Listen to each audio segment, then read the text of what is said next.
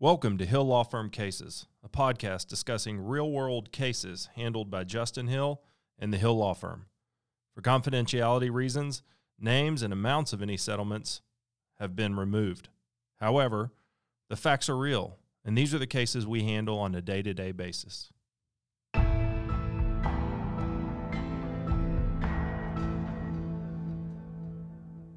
All right, welcome to another episode of Hill Law Firm Cases podcast. Uh, as we've been doing, we have a few Q and A sessions with local lawyers. We like to get them on and talk to them about things. Uh, today, we have Stephen Lopez, who's a partner with the law offices of Oscar Garza. The law firm of Oscar A. Garza. Okay, I'll make sure I got it right. Uh, Stephen went to Baylor uh, like myself, he was a little bit behind me at Baylor, uh, but it's a small group of lawyers here in town that are Baylor lawyers. I want to talk to him about a few things, talk to him about his community involvement. And because he's a little bit behind me, I want to talk to him sort of about um, sort of where his career is going and what he sees in our city. So, uh, first, Stephen, where were you born and raised? Where'd you do college and all that? Sure. I was born in Chicago, Illinois. That's where my mom and dad lived when I was born. I was there for only about a year. So I got to Texas as soon as they as soon as I could. What like neighborhood in Chicago? South Side. Okay. So I was born in the South Side of Sox. Chicago. Tough. It was tough. White Sox people living out there as an infant. It's, it's where I got all my all so, my street cred. So then you went to the RGV. Yes. Then I lived in the Valley. I'm from Harlingen, Harlingen Cardinal. Cardinal spirit never dies, so it's still alive and well in my blood. Um, that's where I went to high school. After high school, went to UT and then after UT, spent about nine years in Los Angeles, and then went to Baylor Law School in 2009. Then did some time in Dallas after law school, and then moved here about 2015. Little known fact: Stephen went to L.A. to make it as an actor, and your big break was a commercial. Who? Which one? Uh, my big break was a Breakfast Jack commercial. Okay, Jack in the Box. Jack in the Box, okay. but I, I did get edited out quite heavily. If you see the commercial today, you can see my head pushing a guy in a bed through the drive-through. Okay, I feel like I remember that. Now we're not going to say the number, but when you told me how much money you got paid for that, it was a shocking amount of money for a commercial that you had like a three-second spot. So you kind of made it, but then you decided this isn't enough for me. I'm going to go to law school. What made you choose Baylor Law? Well, I, I, I, wouldn't say that I made it. I kind of made. I it. made some money. It's the you know that commercial was the highest paying thing I did in nine years. So mostly I went on a lot of auditions, went to a lot of classes, uh, and bartended at night. But was it, was it like Barry? It was a little bit like Barry. There used yeah. to be a show uh, with Brian Green, I think his name was, produced by George Clooney, about being an actor in L.A. and it was on HBO. Brian Austin Green. Brian, uh, no. Maybe of 90210? No, no, no. Maybe not Brian. Green. Okay, we're getting sidetracked. This is, this is a lawyer podcast. How sorry, did you end sorry, up sorry. at Baylor? Uh, I ended up at Baylor because it was the best school in Texas that accepted me. I think that's fair. Um, you know, I, I did you want to do litigation? I did. I wanted to do litigation. I thought it'd be best on my feet, and it was a toss up between SMU and Baylor. They were more tied in the rankings at the time. I got into both, and I, I chose Baylor because it was the boot camp of law school and better value. Yeah, it was supposed to be more challenging, so that's what. What did. did you learn in your acting classes that you think translates well into the practice of law that we do, which is personal injury litigation? Acting itself is truth telling. You know, you try to find the truth in whatever situation you're in, be honest with your emotions honest in who you are in the moment. Um, and I think that translates really well to being in front of a jury, having stage presence, but also realizing that you're not faking it and you're always giving a, a version of yourself and just having the confidence to to show your blemishes and show your vulnerability in front of people helps a lot in front of a jury and in what we do with clients as well. Do you think you learned that there or knew it before? Knew it before it got better? Before Hollywood. law school or before Hollywood? Um, I definitely learned to be more vulnerable in LA. I don't think I saw it as much of an asset as much as I did when I went to law school. You got to remember in LA I'm I'm 20 years old, right? I'm 21 through 30. Um, and so at that age, regardless of your training, I think you're not as confident in who you are as a Sure. person, especially being out in LA where it's rejection after rejection after rejection, comparing yourself to, you know, really attractive people every day and, and getting rejected quite often, you know, works your self esteem a little bit. So there's just a lot of insecurity in that you're dealing with when you're out in LA. Whereas when I went to Baylor and learned to kind of use those talents that I had, I was more secure in who I was at that point. Were you told that you had to wear boots in trial? Because I was. But that's an aside. Um, the next thing I want to talk to you about, you're really involved uh, in the city. You're really involved in some organizations. Why is it important to you uh, to be involved in the community in which you work? I think it's important to be involved in the community because as lawyers, but generally as people, we have an obligation to give back and to ensure that the doors that were open for us are open for the next generation. Uh, on a selfish kind of angle, I think also that you don't really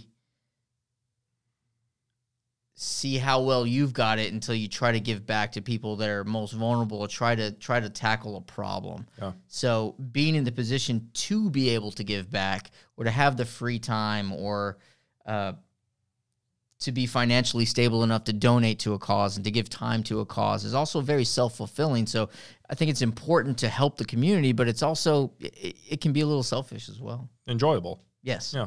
Um, I, I've had a few people on, and you know, sort of run the gamut between lawyers that are less experienced than you to lawyers that are, you know, national spotlight. What are some of the things that you think are the most enjoyable parts of working a case? What are some of the things you find to be um, sort of the steepest learning curve uh, in trying a case? And just talk to me generally about your sort of views and likes and challenges and things that you find frustrating. I mean, it's a practice of law. We're all learning all the time. What are some of the things you continue to learn and have found it to be sort of a steeper learning curve? I think for me, the parts that I enjoy about the practice of law are the interaction with the clients, uh, being able to help them when they're the most vulnerable and most needy.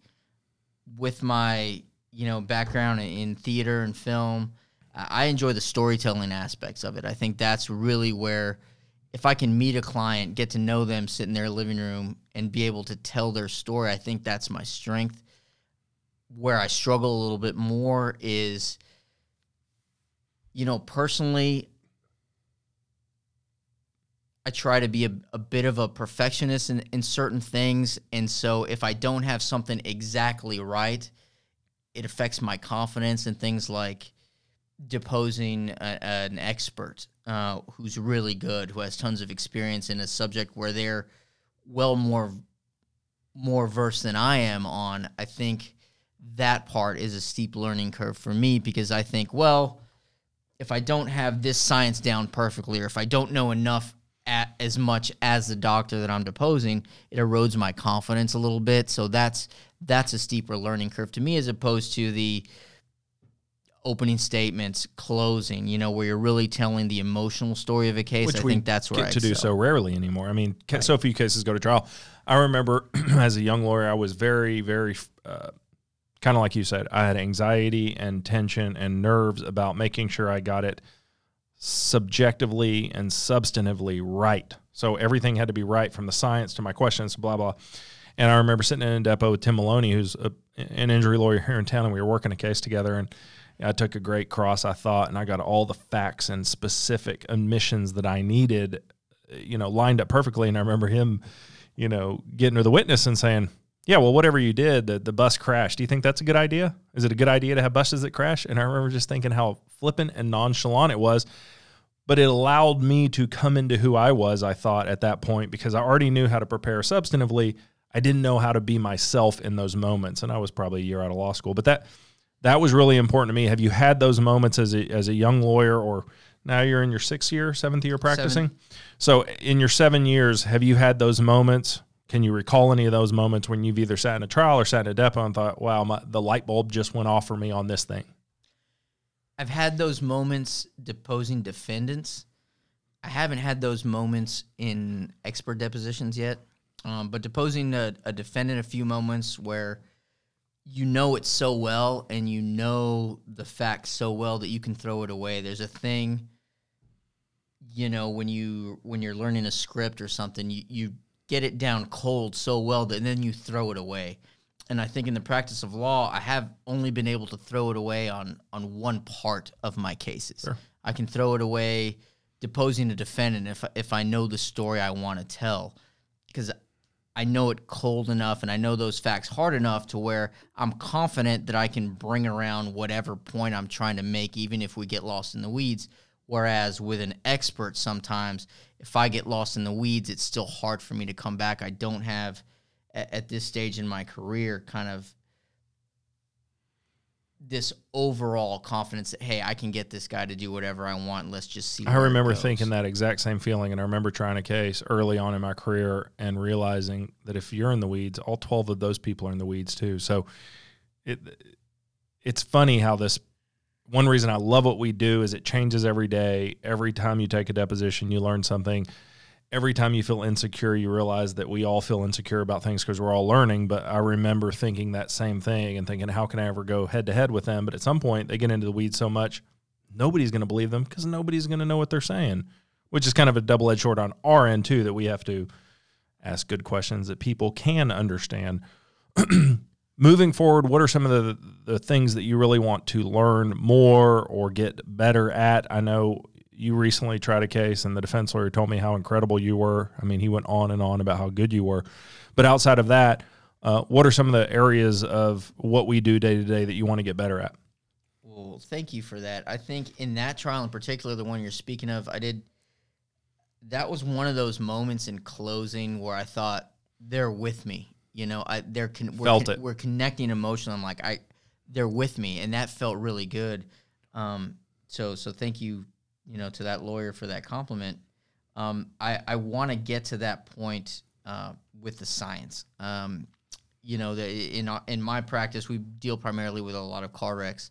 So you know, there's the science of you know, spinal injuries, but also the science of reconstructing an accident, and those are the two types of experts that I primarily deal with, and I and I would like to get more comfortable in that area. And at a certain point, I think it's kind of realizing that, hey, you know enough to go attack this guy. You know, you d- you don't have to put yourself through eight years of med school to to to be confident enough to to go head to head in a deposition with those guys. Because they're always going to know the science better. They are, Yeah. and and I think when If you were getting a thousand dollars an hour for a depo like most of those doctors, wouldn't you know it better? I would. well, if I also went to school with them, right? And and the most experienced trial lawyers and the ones that that I look up to, they know that, right? So they're a little more relaxed in those depos, right? And a little more confident. And I think that's where, you know, my anxiety is through the roof in those depositions. And I'd like to get to the point where I can where that kind of subsides. I'm Anxiety makes you work harder Yeah. and prepare more. Well, it's a double edged sword, right? Yep. Because how much, where's the trade off? Where's that sweet spot is something that I think we're. One of my mentors would torment me with the anxiety as a young lawyer. If I was preparing for something and he knew it, I would get texts early and late about, "Did you do this? Did you think about that?" And it just drove me nuts. But I mean, it made me a better lawyer. It made me do. It made me work harder than I would expect to. Okay, Stephen, we're trying to make these kind of short and, and, and pithy, if you will. Um, we're going to have you back on at some point. We'll talk about sort of how you're progressing. I hope this podcast provides sort of a a local sounding board for our local bar, which I think is sort of the most special in Texas because we all get along, we all like each other, we all help each other. So thank you, and we'll have you back on. Uh, thank you.